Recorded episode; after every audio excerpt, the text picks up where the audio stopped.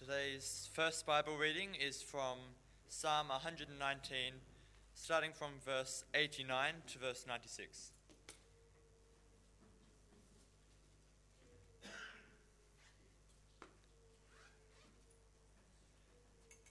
Psalm 119, verse 89 to 96. Your word, Lord, is eternal. It stands firm in the heavens. Your faithfulness continues through all generations.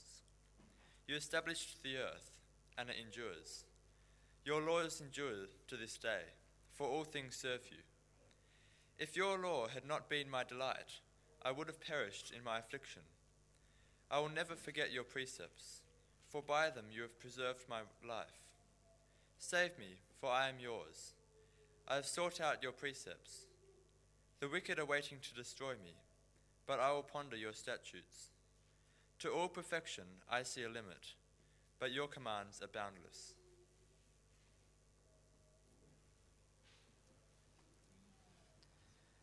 The second Bible reading will be from 2 Peter chapter 1 verse 16 to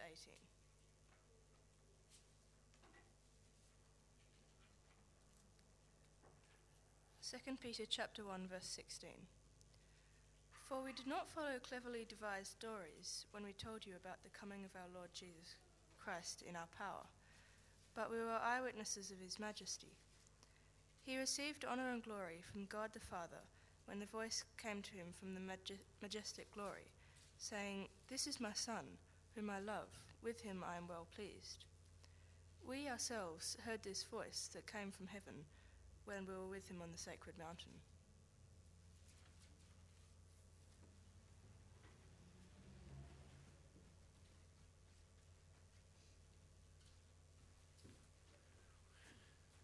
Oh, thank you.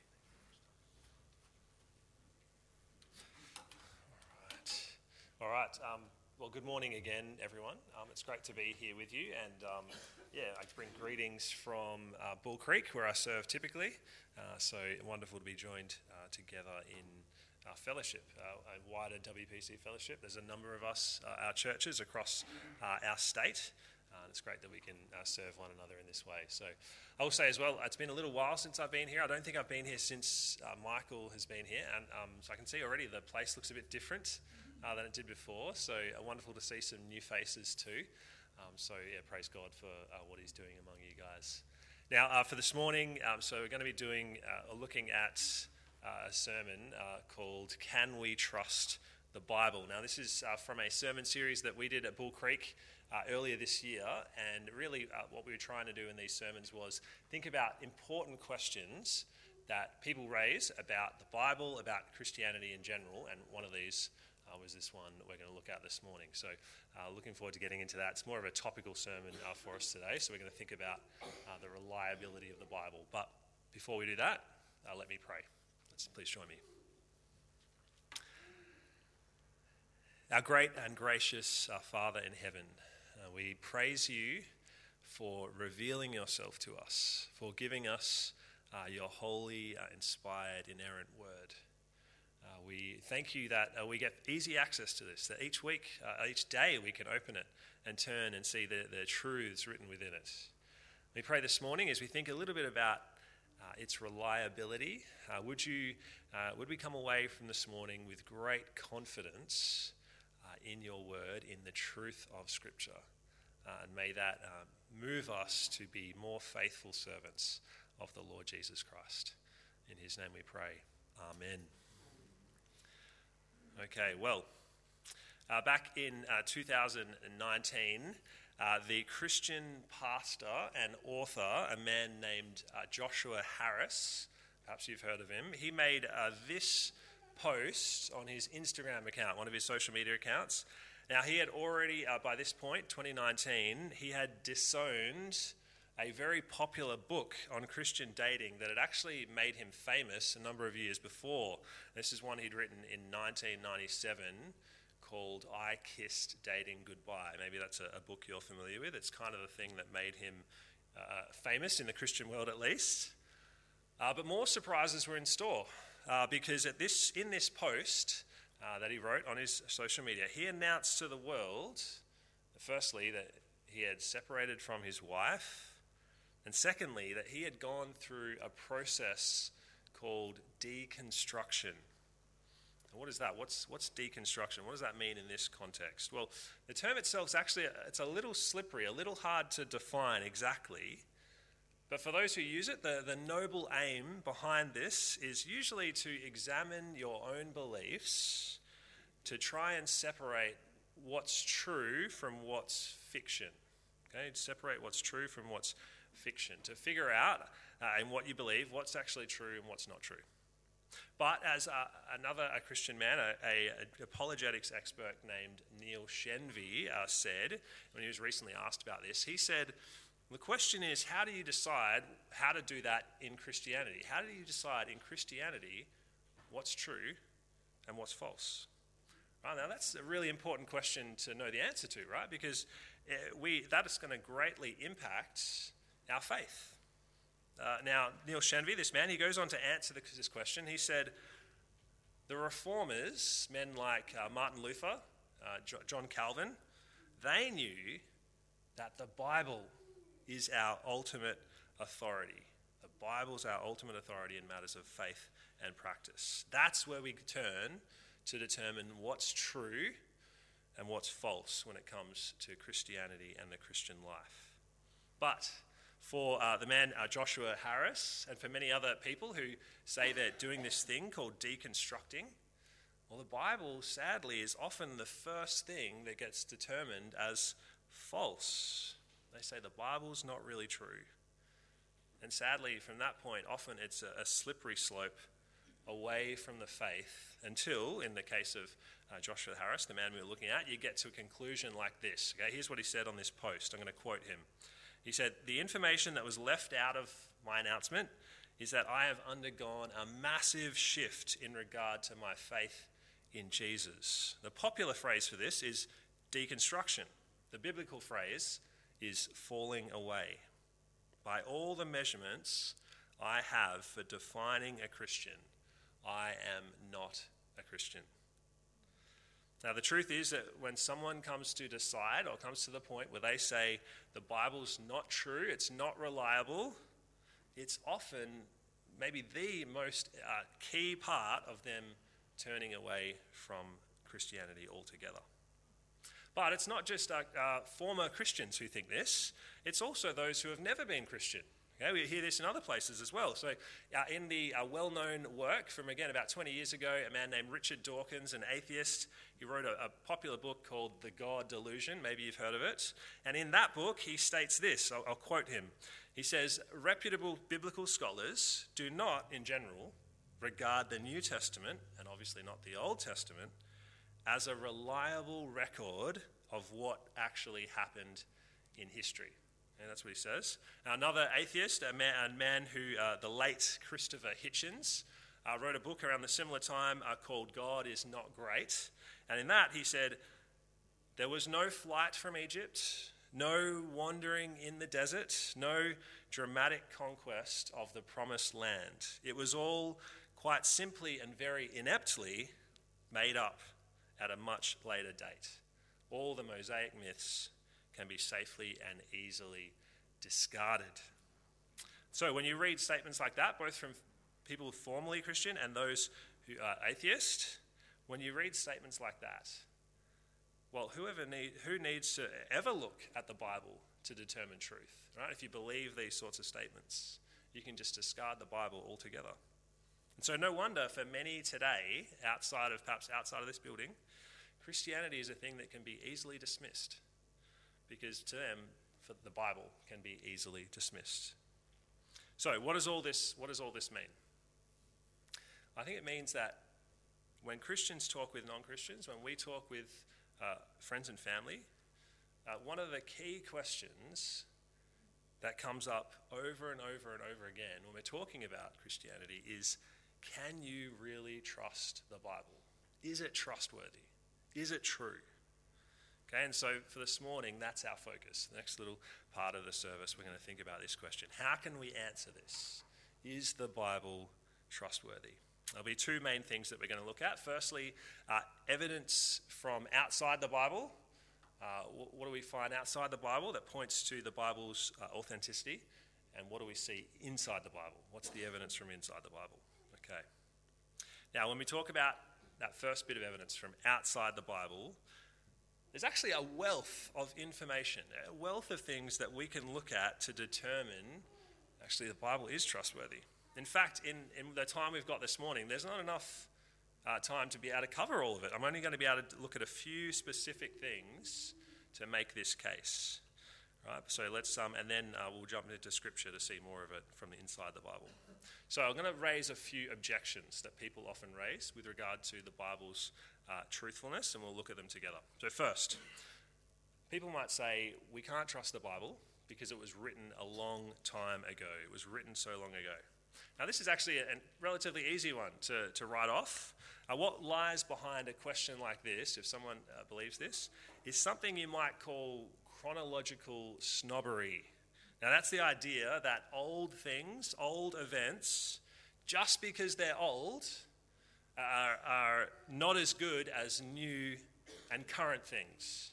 Right? And that's the thing we, we see a lot in our society today, isn't it? That you want to be on the right side of history, right? You don't want to be in, in the past. The past bad, the, the now and the future, that's good.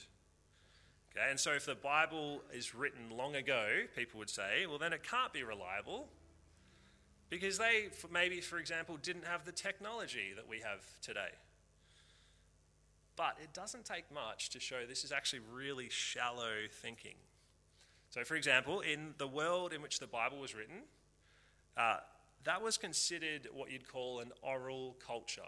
Now, today we've got a written culture. If I want to remember something today, what do I do? Well, I, I might get out my phone to take notes. I might have a, a, writing pad in front of me and write things down. That's the way I remember something. I get um, my yeah, Google Keep is one of the apps on my phone. That's what I pull out and I make notes on it if I need to remember something. Now, but back in the, in the day when the Bible was written, they wouldn't do things like that. They wouldn't be able to pull out their phone, obviously. Back in that day, what are they going to do? Well, they're going to tell it to each other over and over and over again. That's how they remembered thing, remembered things by retelling the stories over and over and over. And actually, it's it's surprisingly uh, easy to do that. If you're uh, if you're retelling yourself something over and over, it's actually easy to remember it. Now, my um, example for this is at the moment for our three and a half year old daughter. Every night she wants a, a story before she goes to bed. And she always picks basically the same story. So I've read the same book now for months, months and months, every night. And I found that it didn't take me long. I can do it without even looking at the book. I can just point it at it and just like read it without even looking at the pages because of it's so burned into my memory just from reading it over and over and over again. Okay, now that's a little bit of little bit like what oral culture was. That's what it was like in the day the Bible was written. Now, if you don't believe me, well, let's, let's hear. Um, there you go, someone's excited. If you don't believe me, well, what about this? Okay, now here's a, a Greek scholar, a man whose full time job it is to study the original, uh, the, the New Testament in its original language. Right, he said it was common for children in ancient Greece, uh, so it's more than 2,000 years ago, common for children in ancient Greece to memorize all of Homer's Iliad and the Odyssey. Now, those are, those are well known ancient stories with about 200,000 words. Right? These are big, lengthy stories, and it was common for children to memorize them. Now, that, that, now, on top of that, it was common for Jewish Old Testament scribes, get this, to be able to memorize all of the Old Testament. I, I wouldn't be able to, I don't think I'd be able to uh, uh, memorize a chapter of the Old Testament, but the Old Testament scribes would memorize the whole thing.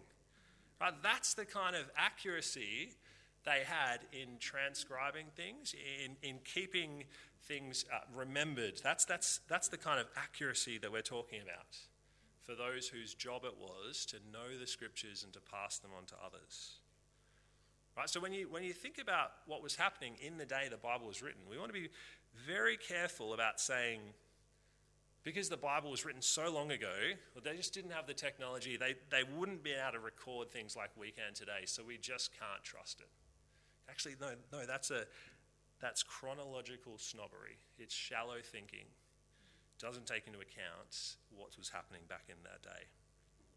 All right, so that's the first objection. Second objection we can't trust the Bible because it's full of errors, right? full of errors. Now, this is a claim based on the fact that when we think about the New Testament, there are lots of copies of the New Testament or, or manuscripts of the Bible spread all throughout uh, history.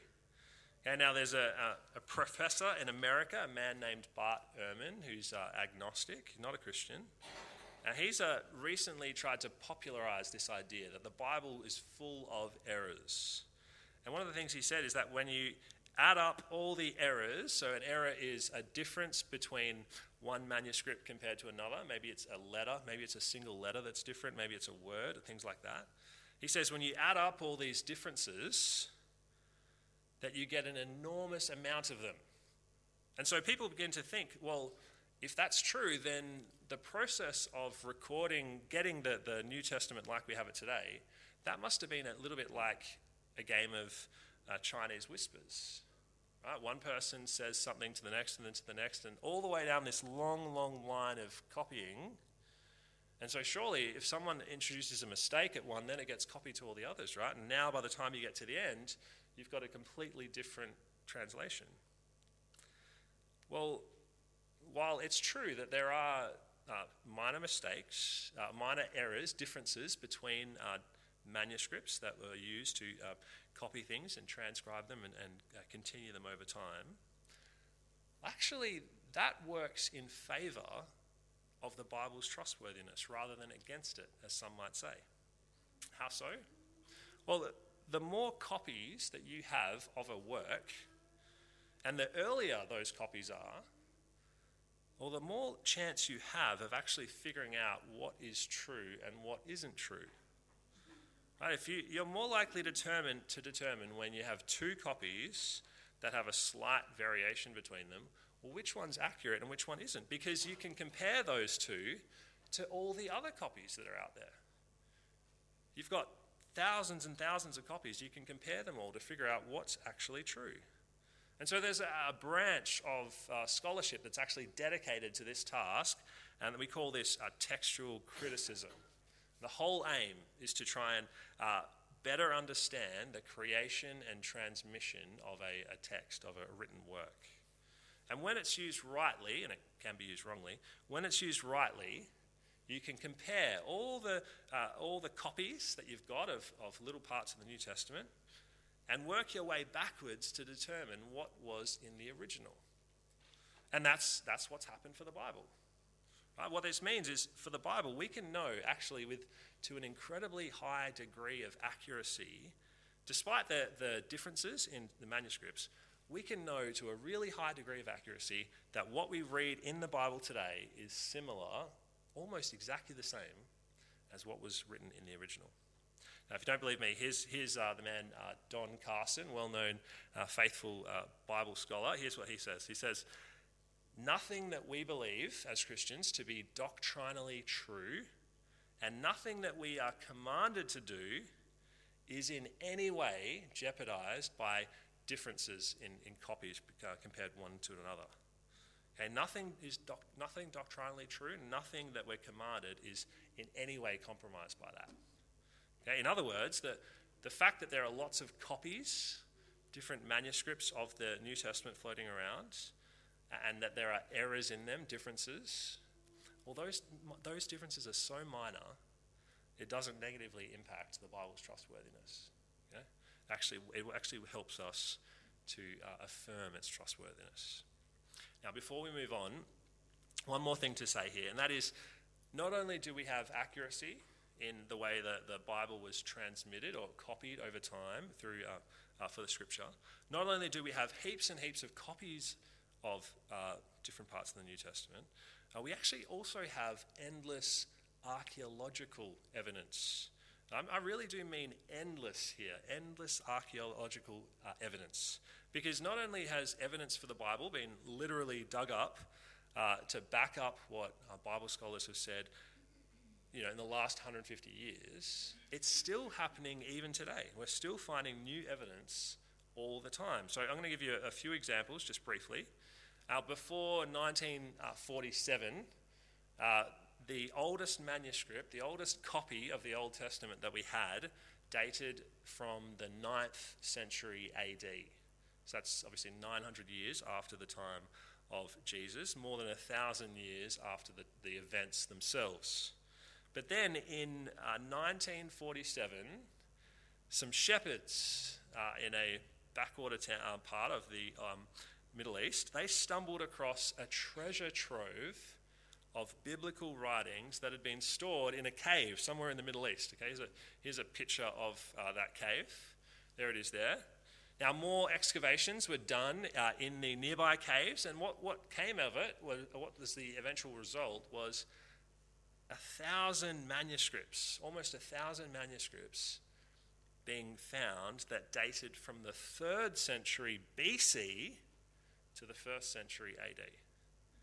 Okay, these became uh, known collectively as the Dead Sea Scrolls. Maybe you've uh, heard of them. And what they did conf- was they confirmed that what was in those uh, earlier copies, the ones from the 9th century, were just the same as what was in these new uh, ones that had been found that were much closer to the original events. Okay, so it was new evidence confirming that what the Bible says is true. Another one, uh, so in 1993, uh, the, the, I'm going to say this, the Tell Dan Stele uh, was discovery was made. Now, if that word doesn't mean anything to you, all it means is a big uh, stone tablet was discovered, uh, and that's the name. Uh, in those days, 1993, there was a, a growing number of academics and skeptics who were saying that King David, the well known Old Testament Bible figure, that he actually must be fictitious. He's not a real person from history. Lots of academics and skeptics were starting to say that. They were saying, King David, he's more like King Arthur than someone who's actually real. And then in uh, 1993, at a, at a dig site, archaeological dig site, what happened? Well, they, they found this tablet. Found a tablet. Here's a, a picture of it there. And on the tablet, there was a description of a victory uh, over the king of Aram by the, the king of Israel. And what was written there is that the ally of the king of Israel was the king of, quote, the house of David. Okay, so here was more evidence that had at that point not been discovered, more evidence backing up what the Bible actually says that King David was a real person, that he uh, was a, a well known king, that he had a dynasty named after him, and that a line of kings came from him. Right? That's everything that we read in the Bible, exactly as we read it. Now, if you think, oh, look, I'm just uh, picking some from some past discoveries and this doesn't happen anymore, just last year, 2022, okay, last year, a, another tablet was found. This one was a, a cursed tablet found at Mount Ebal uh, in Israel. And this one dated to around 1400 BC, a long, long time ago. And the thing about this tablet was it contained the personal name for God. That's a Yahweh.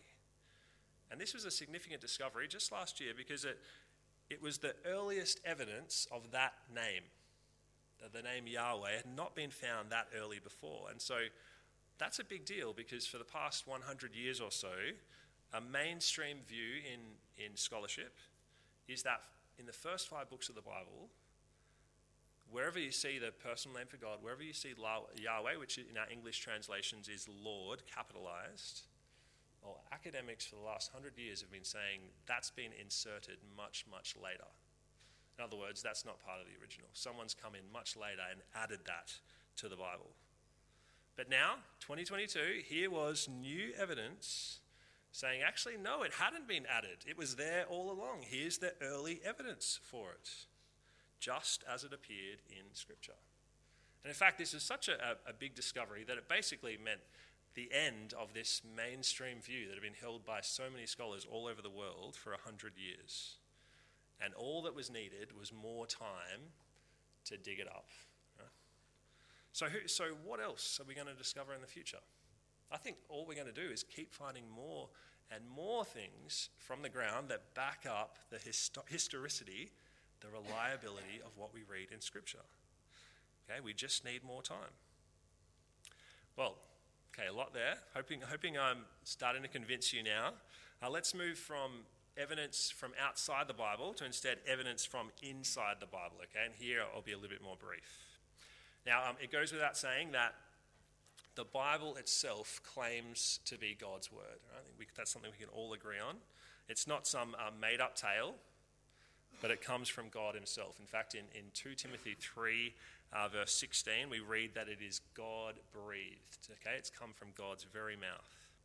Now, you also have uh, countless uh, references throughout the Old Testament saying, Thus says the Lord. We read that over and over again. It's, it's a thing coming straight from God. You have uh, New Testament passages uh, quoting Old Testament passages and saying these are scripture. Okay, so the New Testament considers the Old Testament to be from God. Uh, just basically, you, you could turn to numerous pages in the in the New Testament to see that. Uh, so, for example, um, there's one in uh, 2 Peter chapter 3, verse 15 and 16. Okay, there's one. But I want to read you uh, another one. Uh, what this one tells us that New Testament authors were eyewitnesses of what Jesus said and did. Okay, eyewitnesses. This was the one read uh, earlier before I got up to speak. So, uh, Peter, second letter of Peter, chapter 1, verse 16 and 18, he says this. Let's go. Claim to be God word. All right, there it is in front of you. So, for, we did not follow cleverly devised stories when we told you about the coming of our Lord Jesus Christ in power, but we were eyewitnesses of his majesty. He received honor and glory from God the Father when the voice came to him from the majestic glory, saying, This is my Son, whom I love, with him I am well pleased. We ourselves heard this voice that came from heaven when we were with him on the sacred mountain. Eyewitnesses, Peter said. That's how we're able to tell you about this because we were actually there. We heard it, we saw it. And now, now uh, we can read this in other places as well. The start of the Gospel of Luke, for example. Here's what um, the author of Luke says uh, Many have undertaken to draw up an account of the things that have been fulfilled among us. That is, that is, all the things that Jesus has said and done, just as they were handed down to us by those who were from the first were eyewitnesses and servants of the word. With this in mind, since I myself, Luke, Luke says, I myself have carefully investigated everything from the beginning, I just too decided to write an orderly account for you, most excellent Theophilus, so that you may know with certainty of the things you have been taught.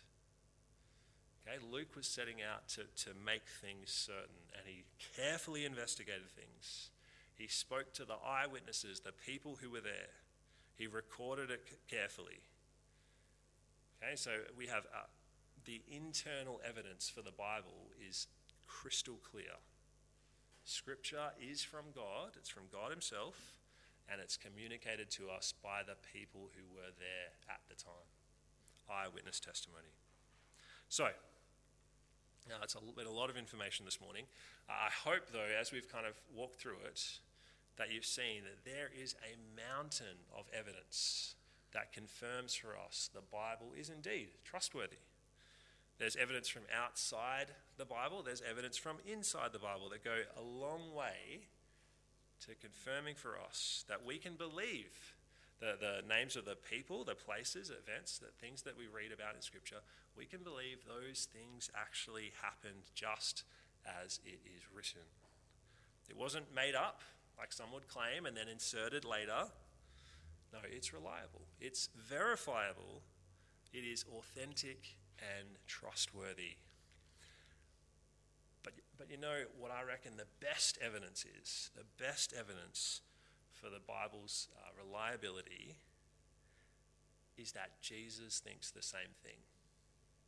Right? Jesus, the, the very founder of our faith, he was very clear in his belief that Scripture is trustworthy. Okay, that it records what is true and what is accurate. Let me give you an example. And if you've got your Bible there, maybe you want to turn with me to Matthew chapter 12. If you've got your Bible, turn to Matthew chapter 12. I'm going to read verses 38 uh, to 42 of Matthew chapter 12.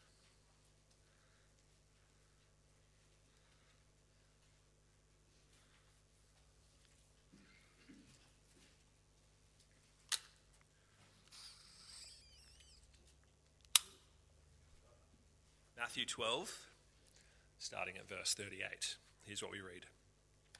Then some of the Pharisees and the teachers of the law said to him, Teacher, we, we want a sign from you. He answered, A wicked and adulterous generation asks for a sign, but none will be given it except the sign of the prophet Jonah. For as Jonah was three days and three nights in the belly of a huge fish, so the Son of Man will be three days and three nights in the heart of the earth. The men of Nineveh will stand up at the judgment with this generation and condemn it, for they repented at the preaching of Jonah, and now something greater than Jonah is here. The queen of the south will rise at the judgment with this generation and condemn it. For she came from the ends of the earth to listen to Solomon's wisdom, and now something greater than Solomon is here. Now, of all the Old Testament stories that we read about, all the ones that could potentially be accused of being made up, Jonah's right at the top of that list, wouldn't you say? People are going to say, Jonah, that can't be true. A, a guy lives in the belly of a fish for three days? That's wild. But what does Jesus think? Well, he seems to refer to it as its history. Right? He includes it in the same breath as references to the, the Queen of Sheba and Solomon, who were, who are well known historical figures. And he says that the men of Nineveh will repent just like they did in Jonah's day. Now, that would be very strange for Jesus to say if he didn't think that what happened to Jonah actually was true.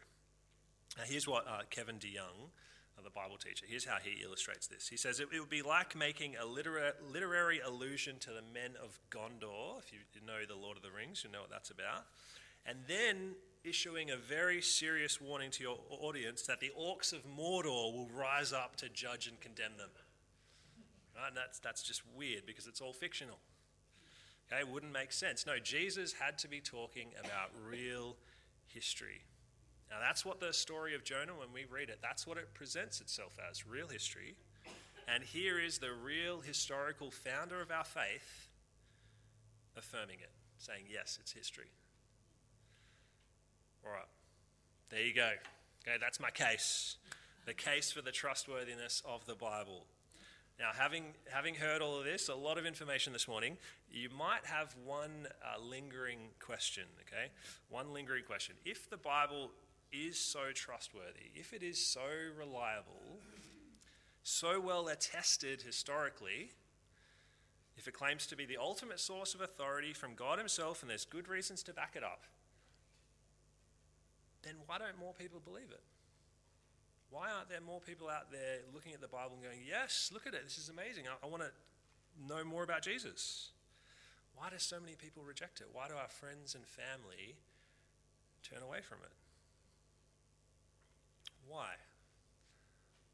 Well, it's because no matter how good the case is for the reliability of Scripture, and the case is good, well, reason alone is not enough to bring people into the kingdom.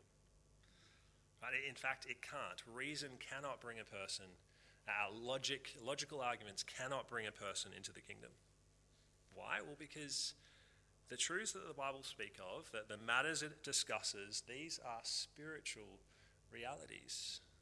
And that means they must be spiritually discerned. Now, this is uh, something the Apostle Paul says, okay? In 1 Corinthians chapter 2, he says, The person without the Spirit does not accept the things that come from the Spirit of God, but considers them foolishness and cannot understand them because they are discerned only through the Spirit.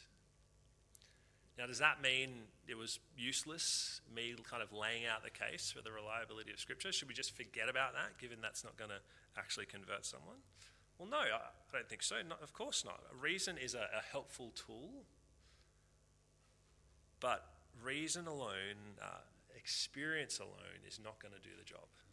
It must be a work of the Spirit. It must be Jesus who opens the eyes of those who, who do not know him. And so that means, sadly, that we will continue to see people, men like Joshua Harris, who kind of deconstruct their faith and walk away. We'll continue to see that. unfortunately. It means that we'll continue to see the um, people reject the Bible out of hand. People like uh, uh, Christopher Hitchens and Richard Dawkins. Why? Because not everyone's eyes have been opened. So, last thing, if, if I'm here this morning and what if I'm in that boat? What if I'm having trouble believing all the Bible says? What if I'm having trouble believing its trustworthiness? What then? Maybe there's a, there's a part of the Bible that I'm having, I'm not too sure about. What do I do? I think here's some, here's some things. I think the best thing to do is to keep reading Scripture, no matter what. Keep, keep it open, keep coming back to it time after time after time. That the God's Word tells us that it is powerful to change us. So the best thing we can do is keep reading it. I think as well, we, we've got to keep asking questions about its trustworthiness. I think that's a good thing to do. Um, if you're not sure, keep. Uh, I think the Bible is robust. It can handle these sorts of questions. So if you've got those questions, then ask them, and and uh, you know, be more than happy to chat to you after the service about that if you'd like, or or chat with Mike after. I'm sure he'd be happy to chat to you and Tom as well. Read up, I think, on these arguments. Some of the things I've just give you an, I've given you a small taste of all the arguments that are out there for the Bible's reliability. There's a lot more to discover. It's a good thing to know these things because you never know when someone might ask you a question about this. You want to be prepared, okay? And so I'll, recommend two resources, two books that can give you some help with this. And they're uh, both from uh, Josh and Sean McDowell, two uh, American gents, a father and son. The first one there on the left is More Than a Carpenter. That's a, a shorter uh, book, uh, easier to read, I think, with um, evidence for uh, the truth of Scripture and, and, who Jesus is. And then the one on the right, Evidence That Demands a, a Verdict. That's a bigger, kind of more full on um, tome, but it's definitely worth reading as well, where they lay out all the different uh, things that back up what the Bible says. Okay, so there's just two books that would be um, helpful to look at if you want to know more. I think final thing to say, most importantly, if you've got doubts about what Scripture says, the best thing to do is to pray. It's the best thing you can do. These are spiritual realities. That means we need Jesus' help to truly understand them. And the good news is that no matter who you are, uh, no matter your background, no matter how familiar you might be with the Bible, to anyone who truly comes to Jesus to know him through his word, Jesus will always answer. He'll always answer that call. So I'm going to pray. And um, let's, let's do that now together. Uh, dear Lord Jesus, we've uh, read about uh, your word uh, this morning. We've looked at the arguments for uh, the reliability of all that has been written down about you. Uh, we pray that you would continue to help us learn these truths, to be confident in all that you have said and all that we read in Scripture. would you um, yeah, give us the, the motivation to look into these things, to know them well, so that should we get asked about them, we'll know uh, what to say in the moment. Uh, but we pray as well, we thank you for opening our eyes to see these truths. We pray for any who might be here this morning who are still not sure. We ask that you would open their eyes as well.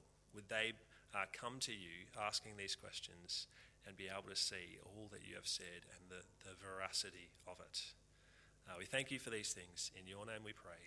Amen. All right, we're going to stand.